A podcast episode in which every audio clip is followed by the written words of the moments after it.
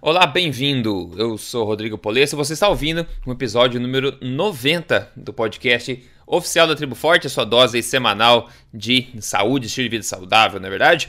Hoje nós vamos falar sobre frutas, um pouco, a gente vai falar sobre o quanto nós estamos ferrados se colocarmos nossa saúde na mão da indústria e propaganda. A gente vai falar da qualidade e credibilidade de estudos científicos e também de competência profissional, né? Bom, vamos que vamos. Doutor Souto, tudo bem por aí? Tudo, tudo bem. Boa tarde, boa tarde aos ouvintes. 90, hein, Rodrigo? Porra. Bah, logo, logo vamos para três dígitos, hein? Sensacional. É muita coisa. Bom, acho que a melhor forma de aquecer essa discussão de hoje aqui é, é respondendo essa pergunta da, da comunidade. Quem pergunta dessa vez é o Lucas Kaitar. Ele fala o seguinte: Rodrigo, eu utilizo frutas como sobremesas, principalmente laranja.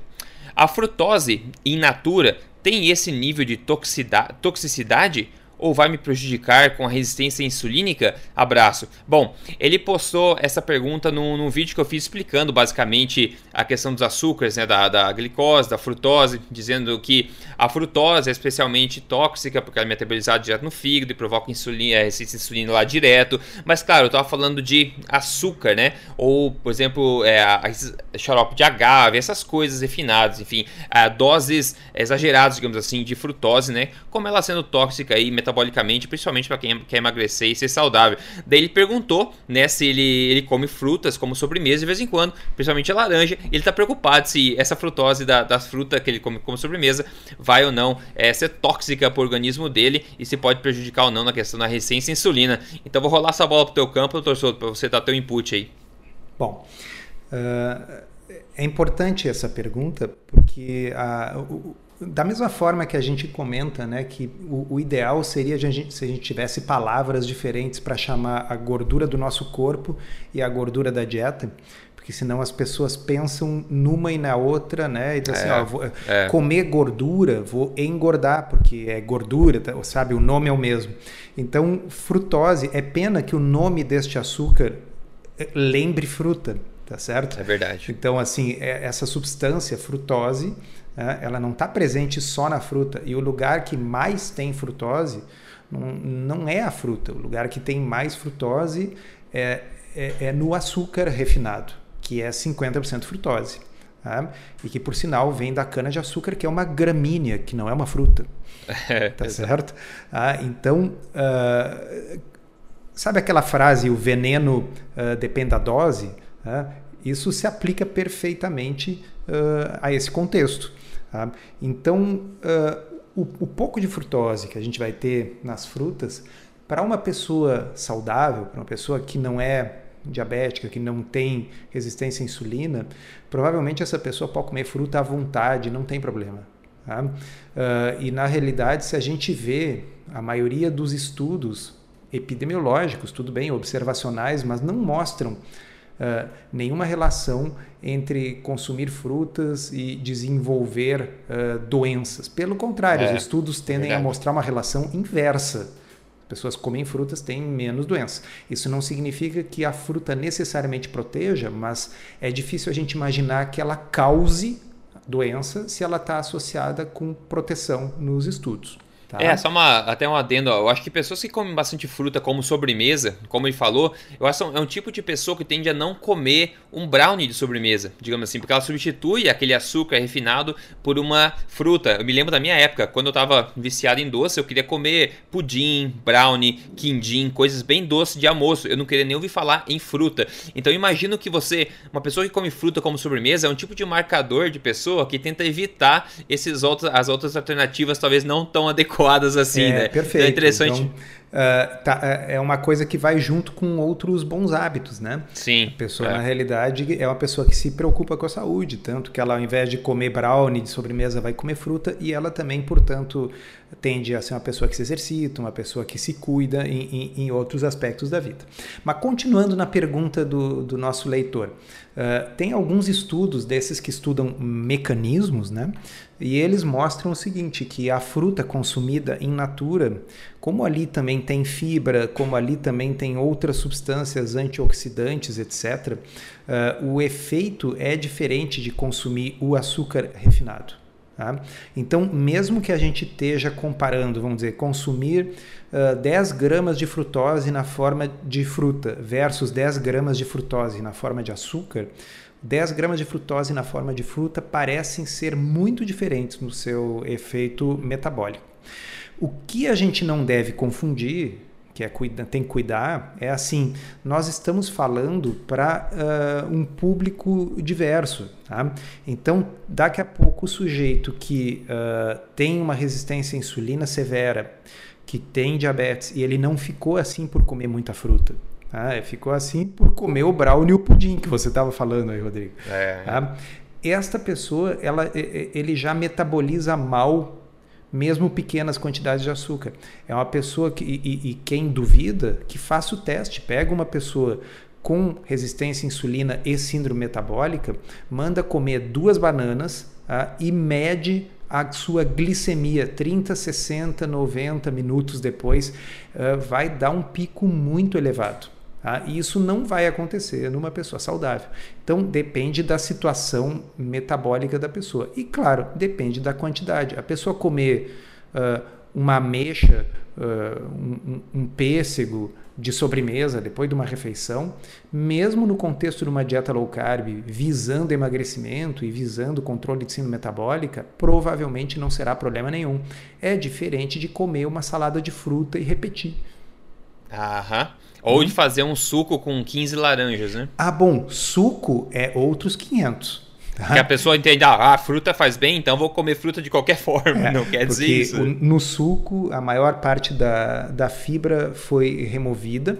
Mesmo que a pessoa diz assim, não, mas foi a, a, batido no liquidificador, tem a fruta ali. É, mas a, aqueles gominhos no, dentro dos quais o suco fica foram rompidos. Tá? A, a, a, glicemia vai subir muito mais rápido do que ela subiria é. se a pessoa tivesse comido, mastigado e engolido uma fruta com bagaço.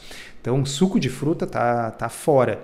É, é, é uma coisa que está tão bem estabelecida na. na e, e, claro, nós estamos falando fruta doce, tá, pessoal? Não é limonada, suco de maracujá. Nós estamos falando uh, suco de laranja, suco de uva, tá? fruta doce. Está uh, tão bem estabelecido isso aí que até as diretrizes da Sociedade de Pediatria mudaram este ano para recomendar que não se dê suco de fruta para crianças pequenas. Né?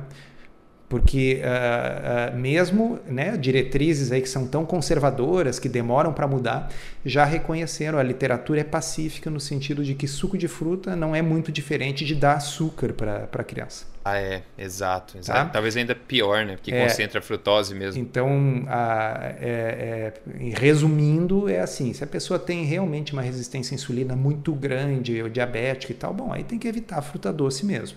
Para a maioria das pessoas, comer uma fruta de sobremesa não tem problema, é uma questão de dose, de quantidade. Agora, suco de fruta é diferente de comer fruta. É, é. Não, maravilha. Eu acho que deu, deu para entender bem. O pessoal deve ter entendido bem. É, tem muita gente que quer extrapolar né, o que a gente fala de fruta, mas é sempre bom manter o contexto e manter o bom senso, né, pessoal? Bom senso não faz mal a ninguém. Bom, é, a gente vai falar um pouco agora sobre algo interessante. Ó. Se você já acompanha o nosso papo aqui, há um tempo, você já está careca de saber que o açúcar né, é um enorme vilão do emagrecimento e da saúde no geral. Nesse ponto é até difícil de acreditar né, que o açúcar já foi tido como um alimento saudável e até remédio no início né, da sua existência, como documenta muito bem, por sinal, o Gary Taubes né, no livro dele, O Caso contra o Açúcar. Agora, em pleno século XXI, muita gente ainda acha que o açúcar é inofensivo e quem, é, e quem não se importa nem um pouco aí que isso continue dessa forma é a indústria do açúcar, que não faz a mínima questão de a gente aprender que o açúcar faz mal, né? Há um tempo aí atrás a gente falou sobre um grande escândalo, né, quando descobriram alguns documentos que haviam sido escondidos pela indústria do açúcar e que mostravam o quão danoso ele poderia ser a saúde. Bom, agora em novembro, novos documentos vieram a público e mostram o tamanho da falta de integridade dessa indústria, que mais uma vez, aí na época, escondeu da população o fato de o açúcar ser sim danoso, né? Esse achado foi tema de um artigo no New York Times que começa da seguinte forma: ele diz.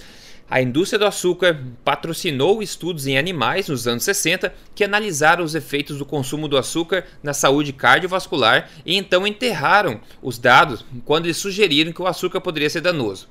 Os documentos internos da indústria foram descobertos por pesquisadores da Universidade da Califórnia em São Francisco e foram descritos em um relatório publicado no jornal PLOS Biology.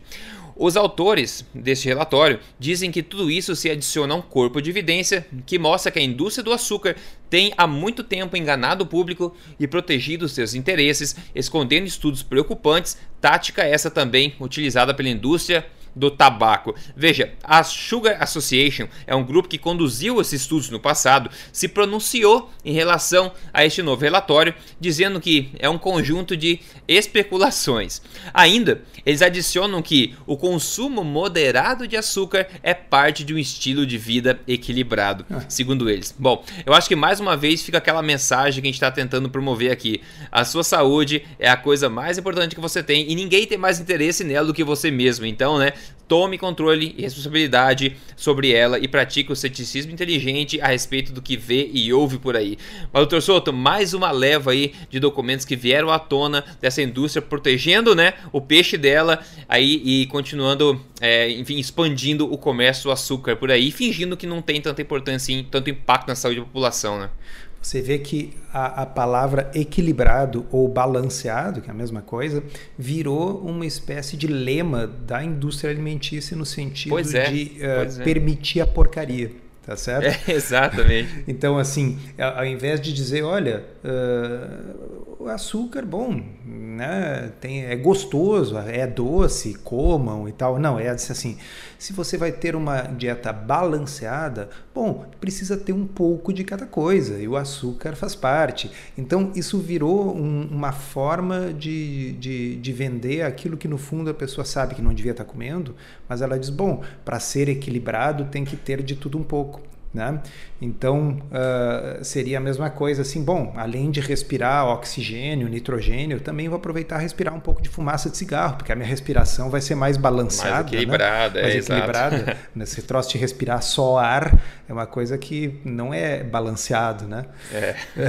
Então assim, o, o, ter, o termo é muito abusado pela indústria. Cada vez que eu ouço balanceado, eu tenho a impressão que tem alguém tentando me enganar. Ah, é.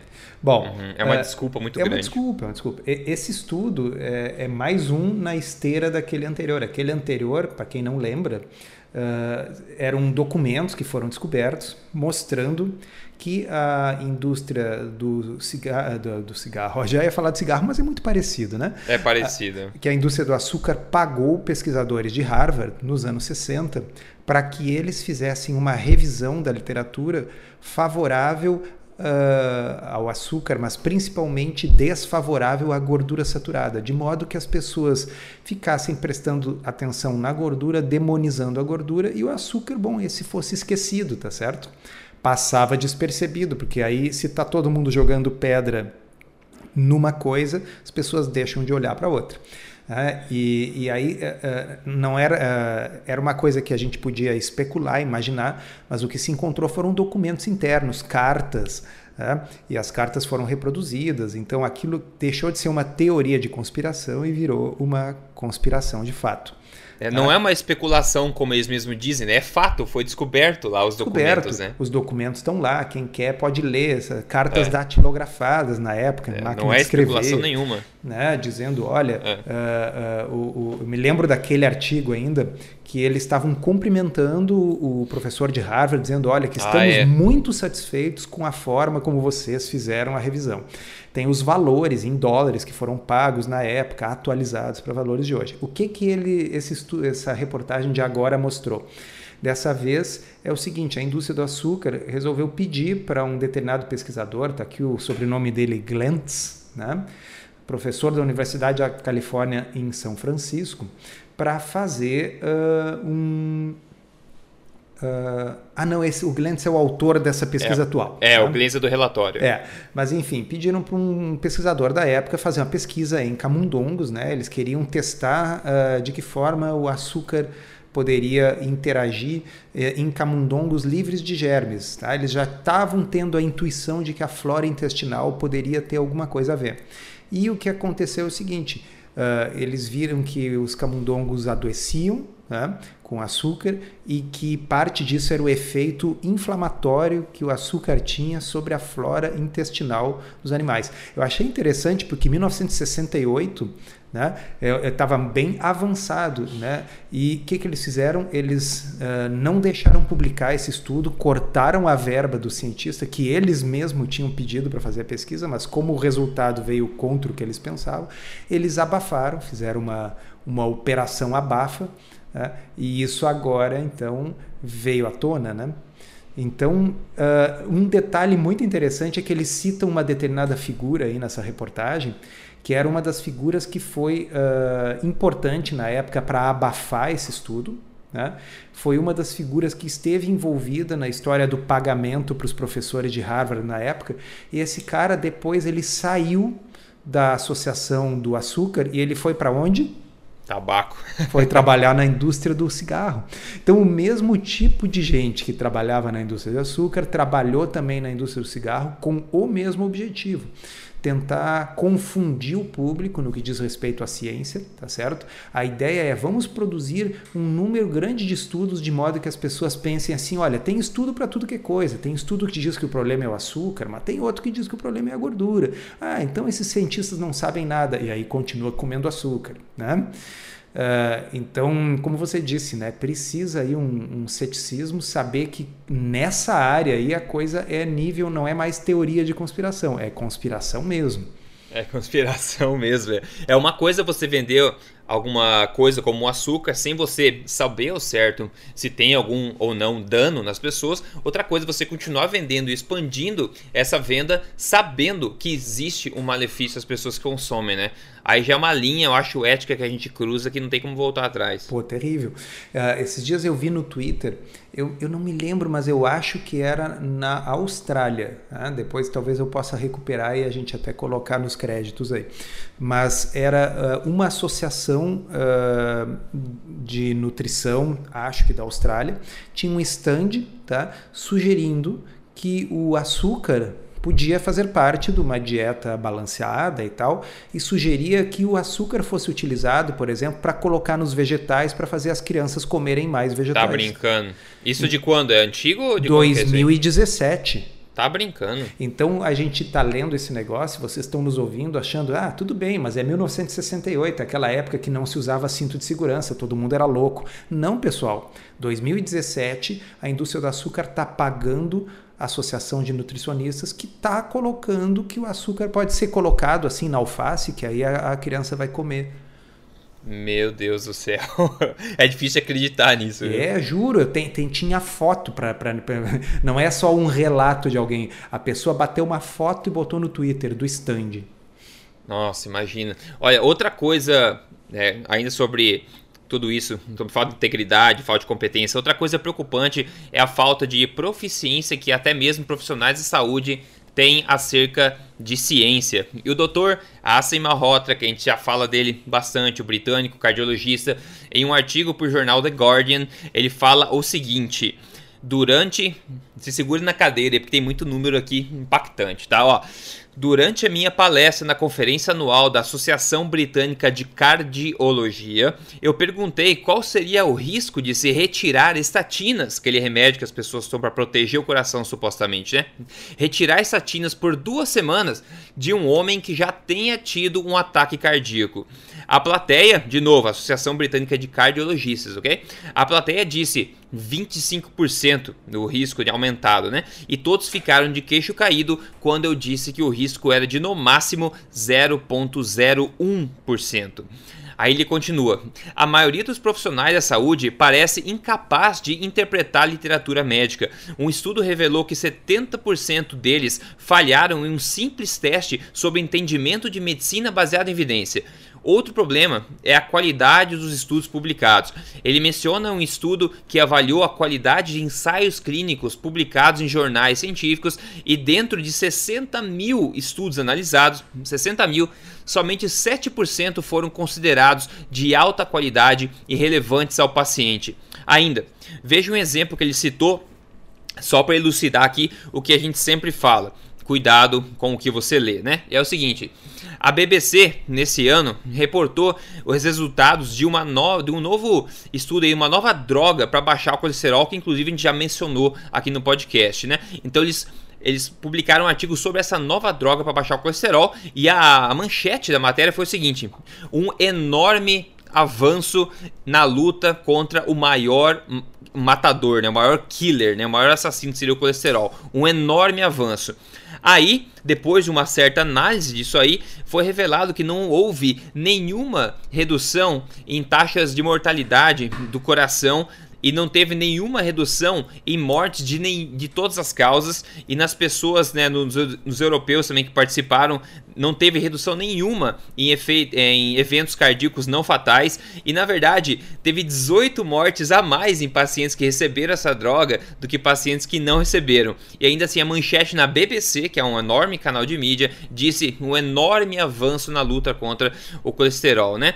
E sobre medicação, segundo o Peter Goshi, que é um cofundador da Cochrane Collaboration, ele falou que os efeitos colaterais de medicações prescritas são a terceira maior causa de morte depois de é, doença cardíaca e câncer. É muita coisa ruim no mesmo artigo. É um artigo espetacular do Alcimar Rota, aí por sinal, doutor Souto.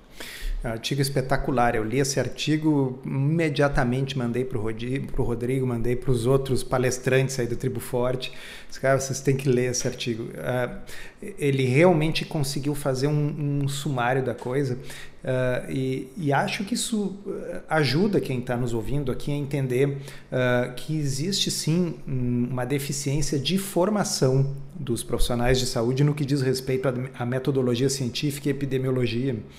Né?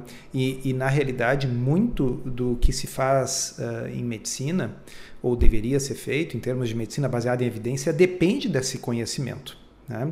E um, uma coisa que a gente já conversou, né, Rodrigo, é que muito, muito tempo se perde eu diria assim, vou usar essa palavra, se perde muito tempo na faculdade de medicina aprendendo ciência básica num nível de detalhe que só é útil para cientistas, tá? Então assim, o cara tem que decorar a rota metabólica da glicólise, lembrar todas as 10 etapas, tá? Tem que decorar o ciclo de Krebs, tá?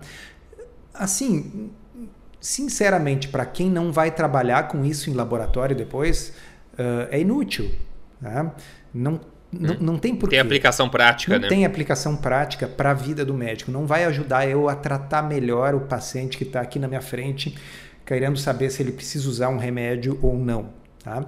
Agora, o tempo dedicado à metodologia científica deveria ser muito maior. Eu acho que precisaria encolher esse tempo excessivo dedicado a minúcias de ciência básica. A pessoa tem que ter noções de ciência básica. Eu vou dar um exemplo melhor, uh, que é o seguinte: nos Estados Unidos, por exemplo, uh, é diferente daqui. A pessoa faz o college primeiro, que são quatro anos, né? e depois faz quatro anos de uh, ensino médico. E no college, a pessoa, para poder entrar para a medicina depois, ela tem que ter feito cálculo. Tá? Cálculo esse que é a mesma coisa que o pessoal estuda na engenharia, na física, aquele cálculo diferencial, aquelas coisas. Tá? Vamos combinar que não precisa saber cálculo para fazer medicina. Tá? Então eu considero que perde-se muito tempo com minúcias de ciência básica e a gente não estuda o suficiente essas coisas e vê que não é só no Brasil, nem lá. Ele dá números absolutamente alarmantes. Né? Então, eu volto e meia converso com colegas médicos no hospital e chamo a atenção deles das diferenças de números absolutos e números uh, relativos. Ainda hoje de manhã, eu tive na reunião de especialidade lá no meu hospital uh, uma participação uh, de uma pessoa que veio falar de um estudo de um laboratório. Tá? Então, uh, basicamente ficaram falando em risco relativo. Diminuiu em tantos por cento a mortalidade e tal. E quem tinha um mínimo de visão crítica podia ver nos slides que a diferença daquele remédio que custa 10 mil reais por mês tá? era uma diferença de três meses de sobrevida. Caramba. Tá certo? É, tipo essa da estatina, né? Mesmo, mesmo esquema da estatina, não é significante. Essa pelo menos não é tão cara, né? A estatina. Então, ah, tá louco. uh, falta realmente essa capacidade crítica. Então, uh, nós antes falamos assim que do ponto de vista da indústria do açúcar não é teoria de conspiração, é conspiração mesmo. Mas eu diria assim, do ponto de vista do seu profissional de saúde, o seu médico que está lhe atendendo, muitas vezes não é nada conspiratório, é simplesmente uh, falta de, de, conhecimento, porque ele não aprendeu isso na faculdade. Tá? E toda a informação que ele recebe, essa sim, tem a coisa conspiratória por trás. A informação é, é dada em risco relativo e não em risco absoluto. A pessoa não é ensinada a ter crítica para ler um artigo tá? e, e, e, ela vai aprendendo aquilo. E, existe uma figura que são chamados líderes de opinião. Né? Líderes de opinião médica são aquelas pessoas que são identificadas pela indústria como uh, médicos que são influentes na sua área, que são muito conhecidos. O sujeito é, vamos dizer, pergunta: olha, lá na sua cidade, quem é o, o, o grande especialista em, em cardiologia? Tá, é o doutor Fulano, ele é o mais conhecido, ele é o top. Bom, a indústria sabe disso. A indústria vai paparicar aquela pessoa, tá certo? E, e pagar viagens e benefícios para ele, convidá-lo para falar em congressos em tudo que é lugar. E ao, aos pouquinhos, dessa forma, eles conseguem ir passando a sua mensagem. E aqueles médicos que estão ouvindo aquilo na plateia diz assim, bom, aquele, este doutor aí, eu quero ser ele amanhã, quando eu crescer, eu quero, quero ser que nem ele. Tá? E, e a pessoa vai engolindo aquilo sem crítica. Então, ele não está querendo lhe prejudicar no consultório, ele acha que está lhe ajudando, ele não tem a formação crítica para escapar da, da Matrix, sabe? É isso que eu ia dizer, combina, combinando com essa, digamos, má intenção, entre aspas, da indústria farmacêutica em convencer o médico ou, ou colocar a goela abaixo alguns estudos, combinar isso com a falta de proficiência, de análise de evidência por parte do profissional, eu acho que o resultado não pode ser bom nunca, né? Não vai dar nada bom saindo disso aí. É, muito complicado. Muito complicado. Bom, pessoal, tem um caso de sucesso do dia aqui. Quem mandou foi a Renata Larroque. Enquanto muita, muita notícia ruim né, que a gente tem falado aí, só para vocês entenderem é, realmente que é um campo minado, né? A gente está num mundo aí que infelizmente não é não quer ser bom para todo mundo, então a gente precisa realmente tomar é, o controle das redes da nossa própria saúde, né? Esse é o nosso objetivo aqui, trazer essa conscientização para você, para você não confiar em nada mais do que você mesmo, na sua capacidade de interpretar e, claro, e achar um profissional de respeito, um profissional de qualidade, um profissional qualificado, que existem muitos por aí sim, só precisa se garimpar um pouquinho e você fazer suas próprias pesquisas, né? Bom, no caso de sucesso, como eu falei, da Renata Larroque, ela fez o ela fez o. Só um segundinho, o telefone começou a tocar aqui. Ela fez o desafio 30 dias do código emagrecer de vez. Começou com 85 quilos. Em 30 dias só, ela está com 73 quilos. Uhum. Ela fala é muita felicidade. Ou seja, 30 dias ela fez o, a primeira fase, né, são 30, 4 semanas. E ela disse que eliminou também 14 centímetros. 14 centímetros aí de cintura durante 30 dias só. Então, é mais um exemplo de quão resiliente o nosso corpo é quando a gente começa a tirar os obstáculos do caminho e permitir com que ele volte funcionar de maneira otimizada, né, pessoal? Por isso que a gente traz esses, esses casos de sucesso. Claro, se você quer entrar no código emagrecer de vez, é só você entrar em código emagrecerdevez.com.br. É uma forma fácil você seguir passo a passo é, os hábitos lá que são comprovados cientificamente para te levar à sua melhor forma e à sua saúde também. Doutor Souto, para a gente fechar aqui, vamos falar sobre o que foi degustado aí na última refeição. Pode começar. Ah, sem muita novidade, não, Rodrigo. Foi o, o, o famoso bifinho com ovo, a salada. Tá? Eu já falei que eu sou uma criatura do hábito, né? Aham, uhum, falou sim. é, e, não, e é interessante, né? Porque esses hábitos bons, eu também não enjoo de muitas coisas, eu posso comer bem rotineiramente. Só que uma das coisas que a gente escuta direto o pessoal falar é essa questão de, de variedade, como se fosse algo obrigatório na nossa vida, que tem que ter uma variedade enorme de alimentos e sabores, né? Aí fica aquela questão, né? Ah, eu acho que a pessoa tá mais por mimado, né? Do que pela necessidade dessa variedade, né? Ah, para manter uma dieta equilibrada, como a gente falou aqui, né? Com centenas de sabores diferentes. Não é necessário, a gente sabe disso, né? É, e já que estamos falando em variedade, bom, eu comi de sobremesa um, uma fruta, já que nós tocamos nesse assunto. Tá? Uhum. E a fruta foi uma fruta que eu ganhei de presente em uh, Campo Grande, tá? de um cardiologista que estava lá assistindo a palestra que eu dei. Tá? Então, era um cardiologista, um senhor já com mais de 70 anos, tá? e que uh, segue, a, segue a tribo, tá? Escuta os nossos podcasts. Que legal. Eu, infelizmente, não me recordo o nome dele, mas ele vai saber quem é. Tá? Estou aqui agradecendo para ele. Ele me deu guaviras, que são frutinhas típicas do local. Bem docinhas, pequenas, tá? com gosto assim que lembra um pouquinho goiaba. Mas é, é um nome. É, é, também conhecido como guabiroba, se não me engano, acho que é a mesma coisa. Sim, já tá? ouvi falar assim, guabiroba. É. Uhum. Uh, então comi umas duas dessas depois do almoço, o que reforça aquilo que nós estávamos falando, comer uma frutinha, mesmo que ela seja bem doce, mas ela é pequenininha. Depois do almoço é o melhor momento, ou depois da janta, quer dizer, é, o impacto em termos de glicemia e insulina é menor do que se a gente comesse uh, de, uh, no, no, meio da tarde, em jejum. Né? Então, a minha sugestão aí é quando vai comer uma fruta, uh, deixa para comer de sobremesa, né? tem menos impacto na glicose. E mostrar aí que, na realidade, nunca é tarde para a gente sair da Matrix. Né? Tava lá este médico cardiologista, com mais de 70 anos, assistindo e prestigiando aí uma palestra de low carb.